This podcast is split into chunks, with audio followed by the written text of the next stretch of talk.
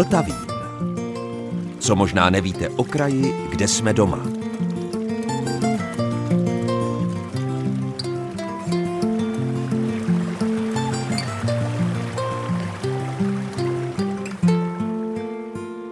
Posloucháte Český rozhlas České Budějovice, posloucháte Vltavín a dobrého dne i poslechu vám od mikrofonu přeje Zdeněk Zajíček.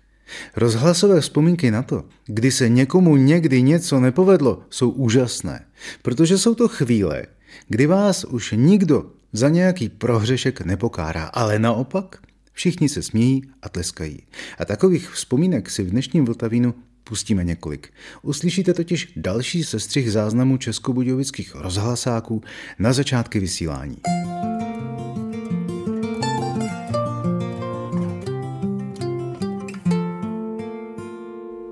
Našem Vltavínu už jsme se v minulých letech vždy začátkem května několikrát vrátili do rozhlasové historie, protože právě v prvních květnových dnech roku 1945 začal Českobudějovický rozhlas vysílat.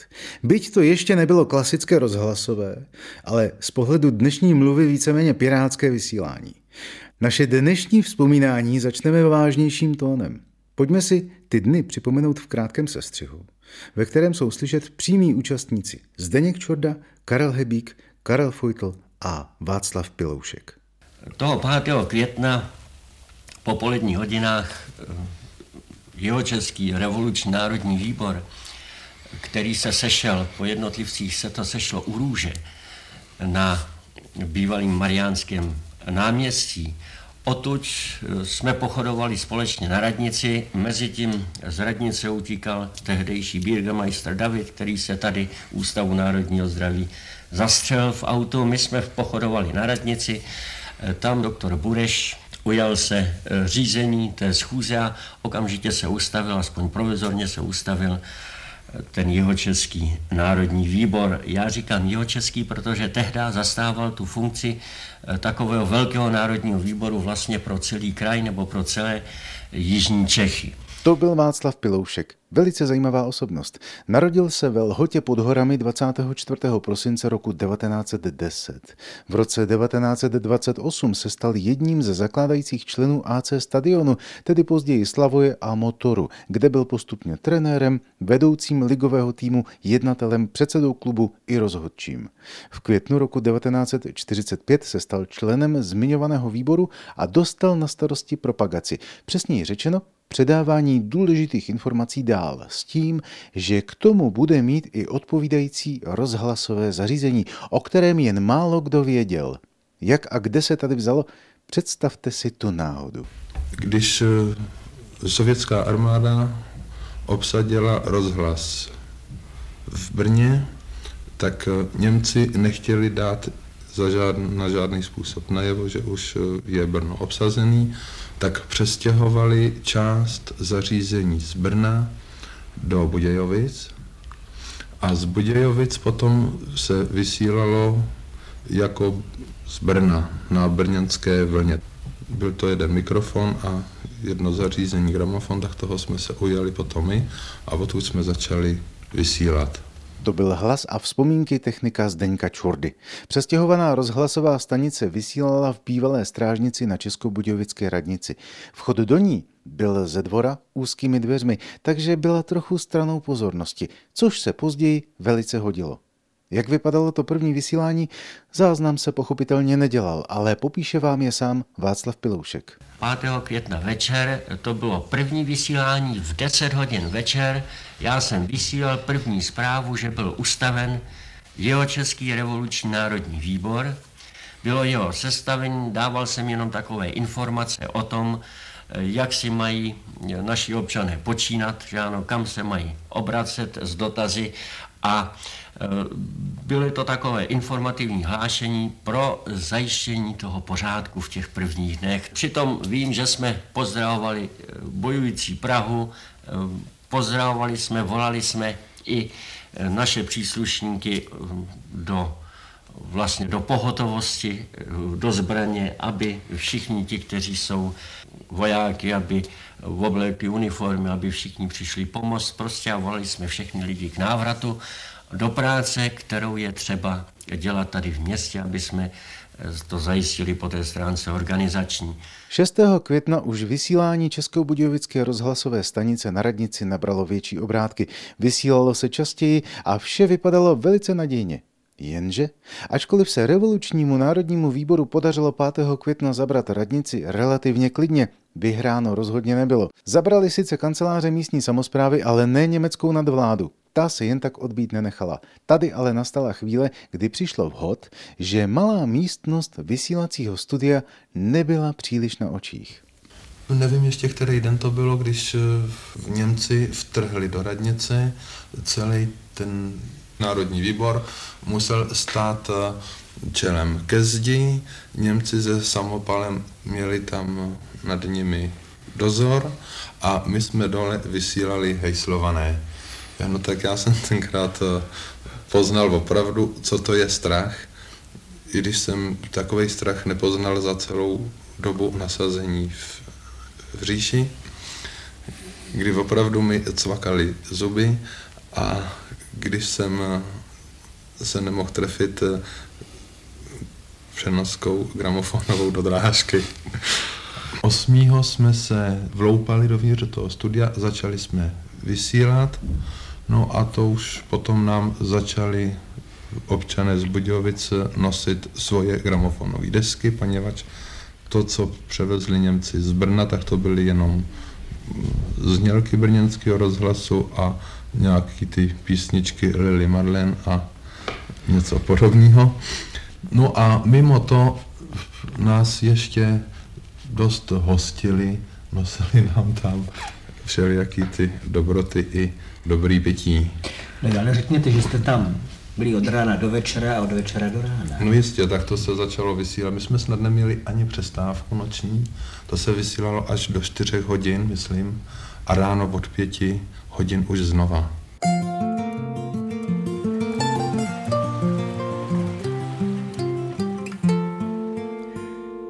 Posloucháte Český rozhlas České Budějovice, posloucháte Vltavín, ve kterém si dnes připomínáme začátky vysílání Českobudějovického studia a navazujeme tak na Vltavín předchozí. Pokud jste ten neslyšeli, tak si ho můžete ještě stále najít na našich internetových stránkách www.budejovice.rozhlas.cz.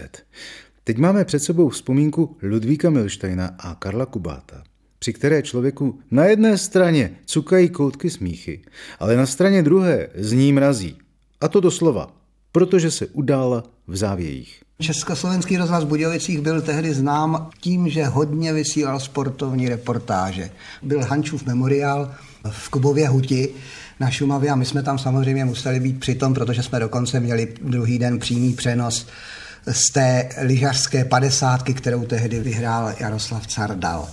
My jsme tam jeli už předvečer, bylo to dobře, protože jsme přijeli do Vimperka, tam už peřiny sněhu na silnici, tam jsme se těžko dostávali s tou obrovskou krabicí naší, s tím Renaultem.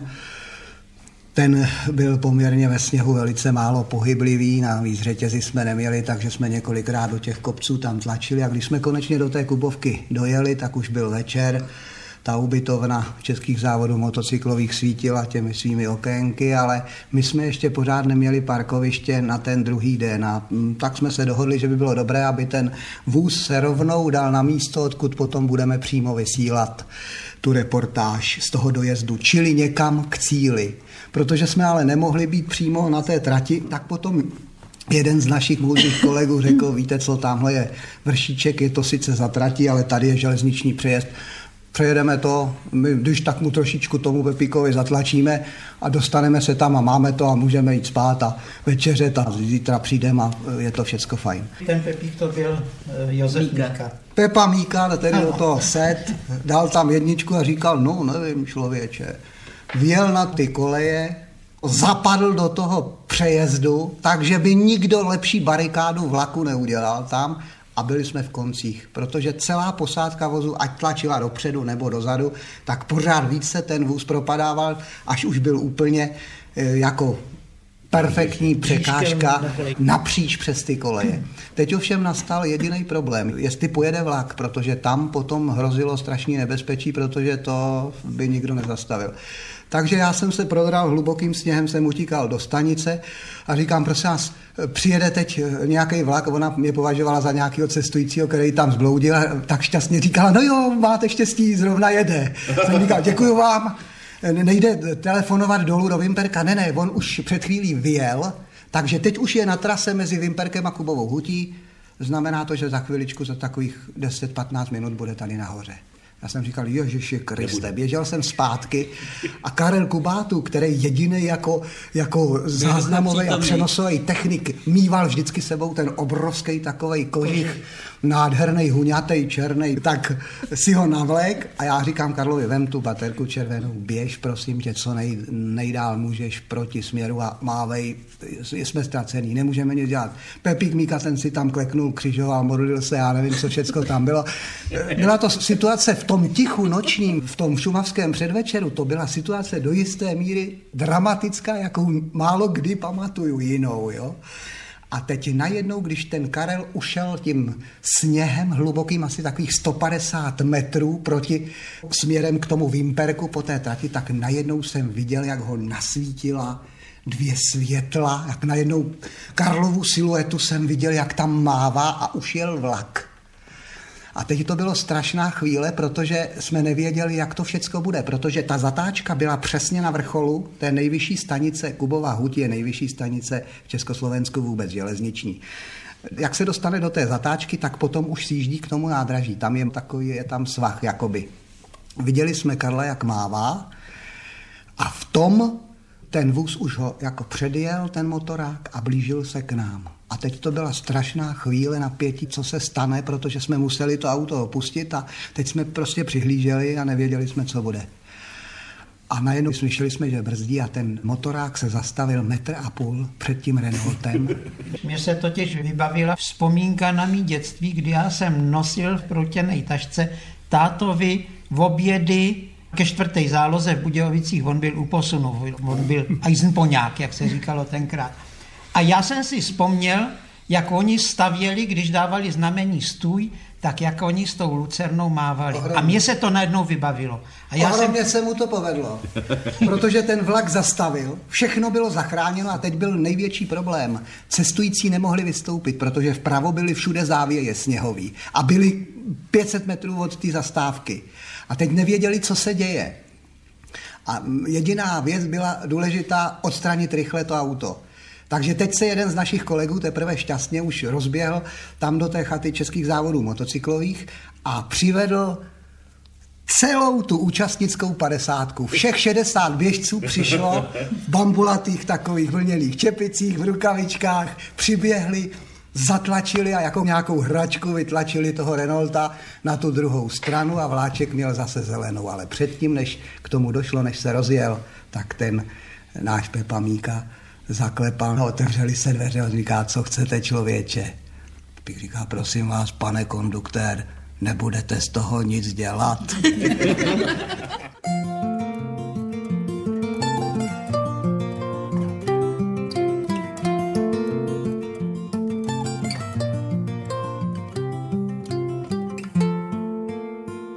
Posloucháte Český rozhlas České Budějovice, posloucháte dnes vzpomínkový rozhlasový Vltavín. A dnes také vedle mě, i když v podstatě ne úplně vedle mě, ale naproti mě, u mikrofonu sedí Pavel Kronajzl. Ahoj. Ahoj, Denku. Ty si to řekl krásně. My sedíme u kulatého stolu pokrytého zelenou látkou. To vypadá jako na kuličník nebo na biliár, ale ty si to řekl, že můžeme hrát ping-pong. Přesně. Budeme hrát slovní ping-pong. Tak. Dnes vzpomínáme na staré bardy, kteří tady vysílali v letech, dá se říct, dávno minulých. Některé ty si zažil, některé v podstatě asi ještě ani ne. Třeba Vladimíra Michala si zažil. Vladimíra Michala jsem samozřejmě zažil dlouhá léta. Jeho vzpomínky jsme si pouštili minulé a to byla zajímavá osobnost. On to totiž nebyl jenom rozhlasák. On to byl také významný spisovatel. On napsal spoustu zajímavých knížek a pěkných knížek. Třeba taková literatura faktů, to je eh, kniha s názvem Tam, kde ryby plují nad vesnicemi, což je historie a tenkrát současnost, teda tu, kterou on ještě zažil, Lipenského jezera a budování Lipenské přehrady. Dále Světáci, to je velmi známá knížka o jeho českých cirkusácích, zejména muzikantech, kteří putovali ze Šumavy za prací a toulali se po Evropě nebo i po světě, dá se říct, protože se dostali až do Ázie. Dále to byla romance na asfaltu, což jsou šoférské povídky. Tam se mu dokonce dával jeden námět, protože já jsem kdysi potkal čarodejnici, opravdovou čarodějnici ve Frimburku a potom jsem mu vyprávěl, byla to jedna z těch povídek tam. Dále napsal námořníka na souši, což je věnováno kapitánovi lodě Lipno na Lipenském jezeře, je první, která se tam objevila společně s lodí Vltava a to byl francouzský profesionální vojenský námořník, který se dostal do Čech díky tomu, že byl torpedován u belgických břehů. Tam se seznámil s totálně nasazenou Češkou, která tam pracovala, no a dostali se po eh, skončení války do Čech. On šel pracovat jako Barab na Lipenskou přehradu a, no a když zjistili, že je to opravdu námořník, tak z něj udělali kapitána lodě. Což byla paráda pro nás kluky, protože on měl stejně starýho kluka, jako jsem byl já. Tenkrát nám bylo kolem osmi. No a my jsme pravidelně s ním prázdniny trávili na lodi. Já jsem byl u nich celý měsíc a to byly nejhezčí prázdniny, jaký jsem zažil. Dnes to bude vonět exotikou, protože já jsem si říkal, že vytáhneme vzpomínky a vůbec příběhy které byly skryté za mikrofonem, ať už částečně kvůli technice nebo díky technice a hlavně díky technikům nebo lidem, kteří s tou technikou pracují. Bez nich to prostě nejde v tom rádiu. A Jedním z těch lidí, kteří s tou technikou měli co dočinění ve velkém, byl třeba Karel Kubát. Díky němu vznikala rádia i jinde. Karel Kubát byl původně zvukař. Mm-hmm. To byl zvukový mistr a jako pan zvukař, ta mlada ve své době. No a potom, když, protože zvukaři mají problémy s ušima většinou, tak přešel na funkci režiséra a dělal režiséra v tomto studiu před důchodem tedy. No a zaváděl, ano, zaváděl rádio v tenkrát zpřátelené republice Mali v Africe, společně s Lubomírem Soukupem. Ten tam byl jako redaktor a Karel tam byl jako odborník, protože on dokonce napsal několik knížek, odborných knížek, tedy o audiotechnice tehdejší doby, protože to, co je teď, tak o tom neměl ponětí samozřejmě. No a odjeli spolu do té Afriky a to vyprávěl Lubomír Soukup, to bylo velice zajímavé. On říkal, my jsme přistáli v Bamaku na letišti vystoupíme z éra a jdeme takhle k té hala, tam byl sklad a já koukám, tam byly bedny s nápisy Československý rozhlas. Protože Československá republika tehdejší věnovala rozvíjející se nové republice Mali eh, určitou pomoc a mezi tím byly i rozhlasové zařízení, které bylo trošku už jeté samozřejmě u nás, no ale počítalo se, že Afričani si to vezmou. No jenom, že zůstalo to na letišti a Lubomír říkal, já jsem nevěděl, co tam budeme dělat, jestli to rozhlas funguje nebo ne, když tam není technika, no a přišli a zjistili, že tam je všude supermoderní technika, která nebyla u nás, ovšem made in France. No. Takže na to koukali. Karel Kubát byl hrdinou předchozího vzpomínkového příspěvku o tom zapadlém autě na přejezdu a bude jedním z hlavních hrdinů i v tom následujícím, protože Tady se natáčelo dnes třeba v dnešní době digitálních zvuků, šáhneš do nějaké digitální banky a vytáhneš si zvuk, jaký potřebuješ. Tenkrát eh, to bylo úplně jinak. A v těch následujících vzpomínkách Karlovi Kubátovi bude asistovat ještě Jaroslav Reitmeier. A po dvakrát s nimi bude jakoby z další hrdina v tom vysílání a záznamu technik Zdeněk Čorda. Znáte někdo pohádku o zakletém skleněném zámku? Nebudu vám ji vyprávět celou, v podstatě ta poenta spočívá v tom, že tu princeznu, která tam byla e, zakletá, takže e, ten Honza osvobodí a v ten okamžik, kdy ji osvobodí, tak celý ten skleněný zámek se s velikým rachotem zřítí a zmizí ze světa. No a tento závěrečný efekt bylo třeba napodobit. Tak jsme, no snad asi 14 dní jsme sbírali starý sklo, láhve, eh, starý tabule a ve sklepě jsme z toho udělali ohromnou pyramidu. A pak jsme jako chtěli natočit ten efekt, natáhli jsme kabel až nahoru do druhého poschodí, kde byl magnetofon, u něhož seděl zvukař Zdeněk Čurda.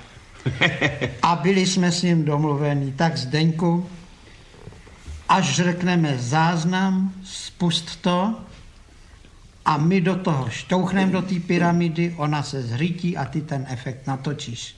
Dobře, v pořádku, šli jsme dolů, záznam, teď jsme to takhle potrhli, tu pyramidu s velikým krásným rachotem se to sklo zřítilo.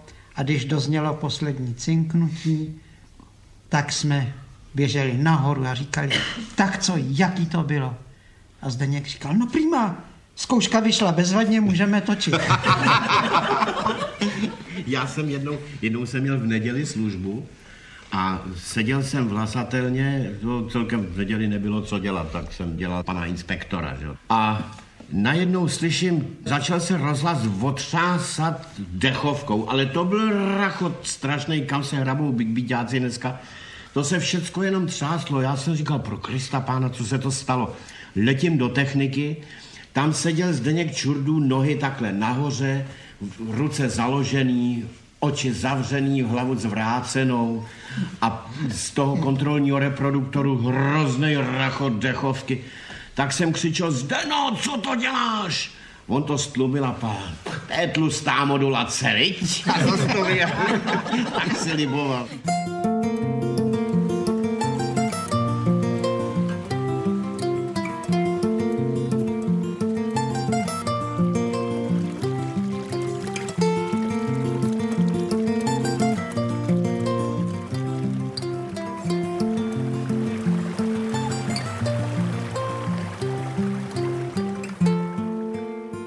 Posloucháte Český rozhlas České Budějovice, posloucháte Vltavín, v němž si opět vzpomínáme a vyprávíme o naší historii. Také za asistence Pavla Kronajzla, ještě jednou tě vítám. Ahoj. Prosím tě, eh, já už jsem to tady naznačil před chvílí. Bez techniků by to v rádiu, v žádném rádiu nešlo. Já o tomhle jsem hluboce přesvědčen, protože já jsem zažil éru, kdy jsem dělal hlasatele. A to je nejužší spolupráce mezi techniky a člověkem, který do toho mikrofonu povídá, protože jeden bez druhého se neobejde. A vůbec rozhlasová práce je týmová práce a to se neobejde bez spolupráce, výborné spolupráce techniků a redaktorů nebo těch speakerů. Já třeba to řeknu na takovém trošku úsměvném případě. My jsme měli takzvanou knihu závad. Jo? Tu měla hlasatelna jednu a druhá byla v kontrole, to bylo vysílací pracoviště, tu měli technici. No a jednou se stane, že napíše blbý číslo pásku technik, po druhý to zvorá hlasatel, prostě může dojít k určitým lapsusům a my jsme to vždycky řešili tak, že jsme se dohodli a já jsem šel ráno na poradu a čekali jsme, jestli si někdo něčeho všiml. Když si všiml, tak jsme napsali oba, jak technici, tak my do knihy závad, že k něčemu došlo. Když si nevšiml, byli jsme sticha, jak myšky. My si dnes pouštíme záznam nebo vystřihané určité části z celého pořadu, který vznikl v srpnu roku 1988. Jmenuje se Rozhlasová vzpomínání.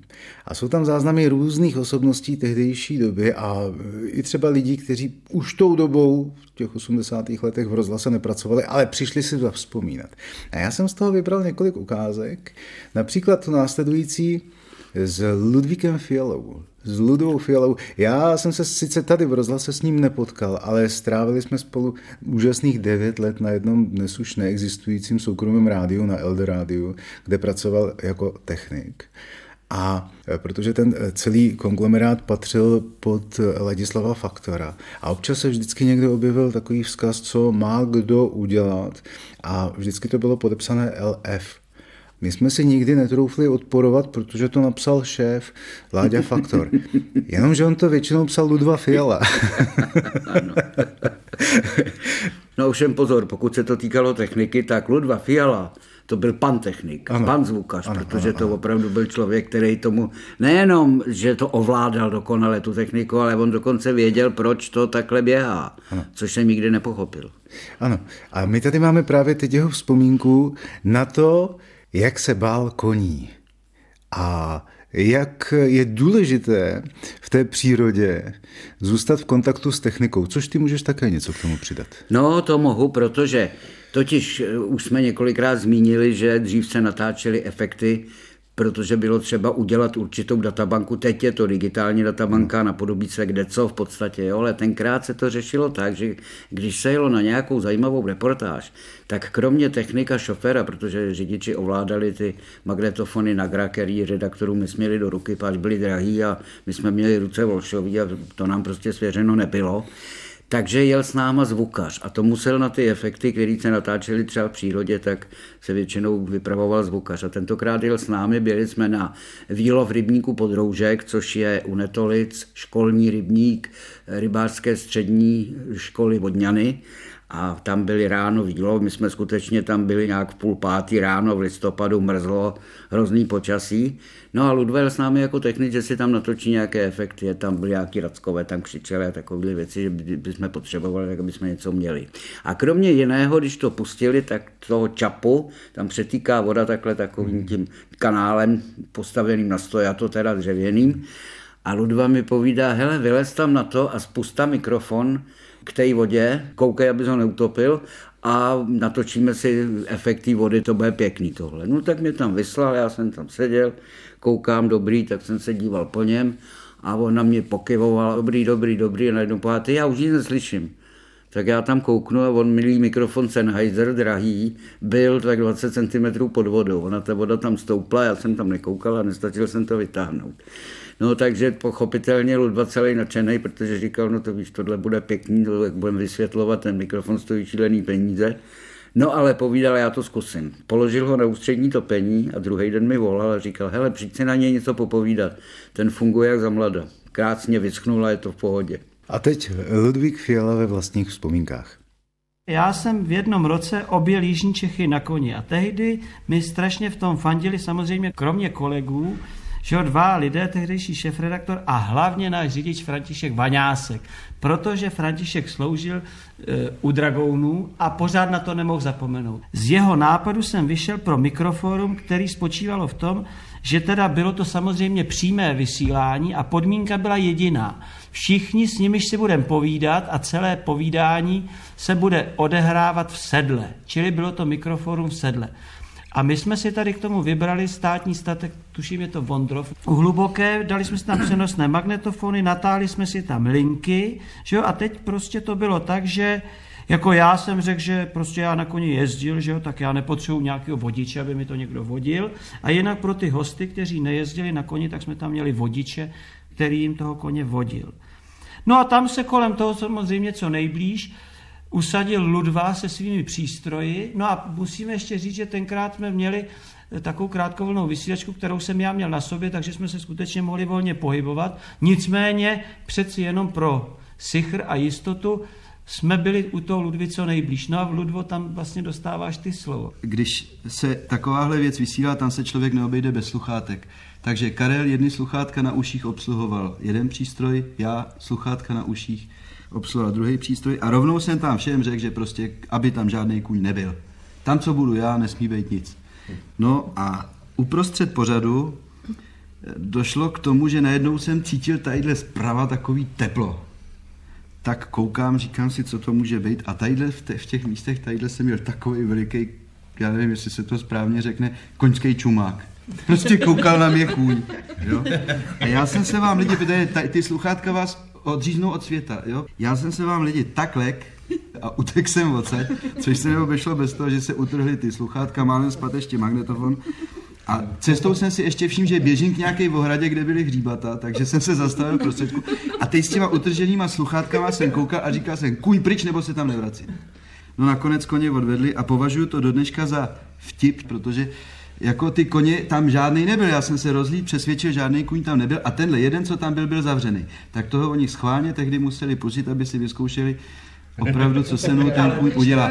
Ale když už si tu tak nahráváme, tak pak pověz ty, k čemu tě donutili a jak jo, to, to byla krásná, ano, to byla krásná dohra. Tak vzdor tomu, že Ludva opustil magnetofon, tak to mikroforum se bez problému odvysílalo a teď František Vaňásek ve své neskonalé nevinnosti mi říká, Jardo, ty si tak jezdil na těch koních, tak se tady taky svez. A já jsem říkal, ale Františku, ne, to už já nejsem žádná velká pardubická, to ne, to... A teď on do mě tak strašně dlouho hučel a jako před všemi těmi, kteří tam byli, říkal, no on jezdil, to on jako to je, to je, to je starý rajťák, to prostě samozřejmě to musíte nechat svést, ne. No já jsem už o tom ne, opravdu nemohl jsem to odmítnout, tak jsem se tady rozhodl, že se na tom koni skutečně svezu. Ale bylo to tak, že my jsme vlastně s, tě, s těmi koňmi pořád chodili po pěšinách kolem té stáje a nevyjeli jsme do té ohrady.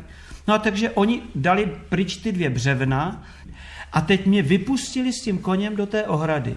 No a já jsem si vzpomněl na takovou tu základní školu eh, koňského jezdectví, pač víc jsem toho neměl za sebou, že jo, pač my jsme pořád jezdili kolem Jižních Čech, ale většinou teda eh, buď krokem, nebo maximálně klusem. A teď jsem se nějak pohnul na tom koni, popotáhnul jsem za tu úzdu, no a ten kuň byl zřejmě tak eh, vycvičený, že uměl jenom skoky, skokové soutěže a cval, takže on mi od míst, z místa odstartoval do cvalu, No a v tom momentě, kdy já to nečekal, tak já jsem se po druhé v životě, já jsem dvakrát spadnul z koně, to bylo tady, to bylo po druhé, sesunul tomu koni takhle kolem krku, mezi jeho přední nohy a propad se mu mezi nohama na trávník, na záda, ten kůň mě plavně přeskočil a zmizel v konci té nekonečné pastviny. No a tam jsem ležel já, František říká, no, tak už to trošku zapomněl, vy. a do dneska, do dneska tam hledají ještě tvůj náramek. Ano, já měl magnetický náramek, abych měl uh, dobrý svalový tónus. Ten mi tam spadl a od té doby pořád polehá.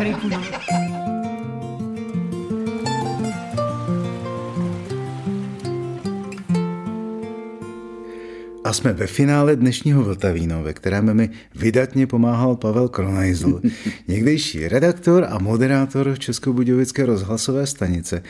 My jsme se dneska shodli, že bez techniků by to nešlo a chtěl jsem v podstatě tím dnešním Vltavínem eh, vyseknout poklonu technikům a vůbec lidem, kteří teď natáčejí Třeba zrovna jako právě Michal Kolář, který je tamhle za sklem v režii a usmívá se u mixážního pultu a vždycky ji zmíníme na konci, nebo Marka Svobodu, nebo Romana Kambu, eh, Honzíka Simotu a podobně. Prostě bez nich by to nešlo. My bychom se tady mohli snažit jakkoliv, ale pokud by někdo vedle tu mašinku nespustil, tak prostě to nebude zaznamenané. A já mám před sebou poslední dvě vzpomínky Jaroslava Reitmera a opět Ludvíka Fialy. Ale ještě než si je pustíme, tak eh, zaprvé se tě zeptám, jak je to, když to takhle posloucháš, ty vzpomínky těchto lidí, které si zažíval za mladá. A potom, co by si popřál Českobudějovickému rozhlasovému studiu do budoucna? Eh, když poslouchám ty vzpomínky lidí, které jsem tady buď zažil, anebo třeba Jardu Reitmajera jsem nezažil tady v rádiu, ale zažil jsem ho, potom jsem ho potkal, když hráli Pimperlové divadílko pro děti, kteří měli rodiče na žních v takových těch žnových útulcích po vsích jeho českého kraje, tak jsme se jednou potkali ve svatém Janu nad Malší a tam jsme se domluvili, že je původně z rádia. Takže i s těma lidma jsem se setkal. Ty vzpomínky se poslouchají velice dobře, protože člověk si na ně zapomíná, na ty lidi. Je škoda, bohužel, že už většinou nejsou mezi námi, což je opravdu škoda, protože to byli někteří z nich vynikající lidi. No a co se týče spolupráce s technikama, já bych rád využil téhle příležitosti a sám osobně za sebe, protože jsem u toho mikrofonu se naseděl dlouhé hodiny a dlouhá léta, všem technikům a techničkám, se kterými jsem spolupracoval, ještě jednou rád složil poklonu a poděkoval, protože oni si to za tu svoji práci rozhodně zaslouží. A co popřát rádiu? No, já mám takové spíš soukromé přání, co se týče rozhlasu České Budějovice.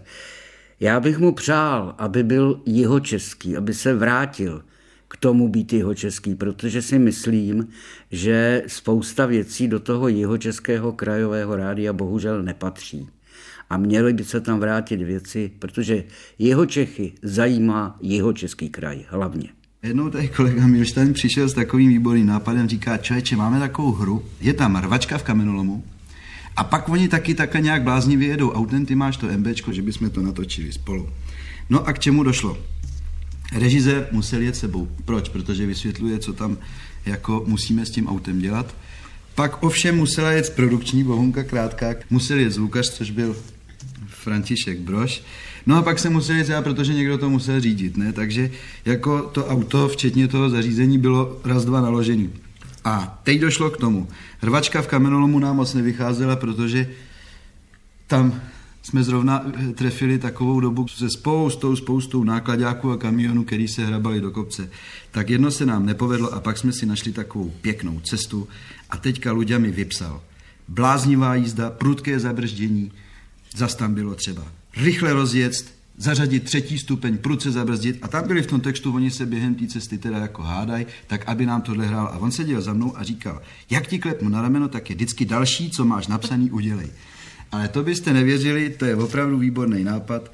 Prudký rozjetí mi vyšlo do kopce, teď ve čtyřech lidech, protože všichni museli vědět, jak se to bude dělat. A když tam bylo předepsaný jediný světlý bod, který jsem si myslel, že poje dobře, to bylo napsáno bláznivá, rychlá jízda na trojku se svištěním gum, tak jsme potkali asi šest traktorů. Takže z celé té jízdy mi nakonec nevyšlo vůbec nic. Zhuntoval si MBčko. Ještě jsem si zhuntoval MBčko a podotknu, ano, jediný efekt nám vyšel velice dobře a to bylo to mítí nádobí, to dělala pak Bohunka na chatě Živětí. A pak dojezd, myslím, dojezd. A myslím, že dojezd nám taky vyšel. Když mluvíme o těch zvukových efektech, to tady často tenkrát učinkoval taky v neboštíku dneska Franta Viktorínů, takový humorista náš. A natáčela se nějaká hra jugoslávská z partizánského prostředí a tak. A bylo třeba mít tam efekt otvírání, vrzání nějakých dveří u nějakých chatrče, takový ty partizánský, horský. No, zkoušeli to všem možným, za boha nemohli na ten efekt přijít. Najednou Franta Viktorinu přiběhne z klozetu, přines klozetový prkínko a takhle s ním udělal ono tak krásně vrzalo, že to natočili a bylo to fajn. A když už jsem u něj, on byl, on byl takový šíbal vždycky, jenže já ve své dobromyslnosti, no považuji se za dobromyslný, Dostal jsem za úkol, to jsem tenkrát dělal různý hlasy zvířátek, jako strýček jedlička málem, že jo, takový ty kuřátka a tak. A jednou na mě přišli, umíš tokajícího tetřeva? Já ne. V životě jsem neslyšel, nevím, jak dělá tetřev. Musíš tomu vymyslit to nějak. Jo, natáčela se nějaká humoristická hra sovětského autora, nebo co bylo to ze Sibíře, a tam byl nějaký lovec, který jim uměl napodobit tokajícího tetřeva, snad na lákání, nebo já nevím, jej neznám. No ale prostě dostal jsem za úkol zehnat zvuk tokajícího tetřeva. Tak jsem chodil, ptal jsem se různých lidí a žádný to nevěděl. Až František Viktorínu říkal, no jo, to já znám, hele, ten dělá takhle a teď dělá různý zvuky, nevím, ale taky takhle a všelijak. Jo, a tak, tak všecko také celou tu stupnici udělal. Já jsem říkal, ty, a to je fakt? No jo, bez, bezpečně, já to znám. Tak mě to přesně naučil, jak se to dělá, no a já jsem s tím šel do rozhlasu, máš tetřeva? Mám. Tak došlo k tomu, kejvli, já udělal tetřeva, rozhlasáci náramně spokojení, jo, koupili to. Já jsem potom přišel a říkal, ty Franto, a kde jsi vůbec nalovil to tetřeva, jak to víš, jak dělá? A já to nevím, to jsem si jenom vymyslel. fajn, já to dostal zaplacený. A poznal to někdo? Ne, nikdo to nepoznal, ono naštěstí to bylo jako, že to dělal ten lovec a těm neskušeným střelcům, který tam na to třeba přišli.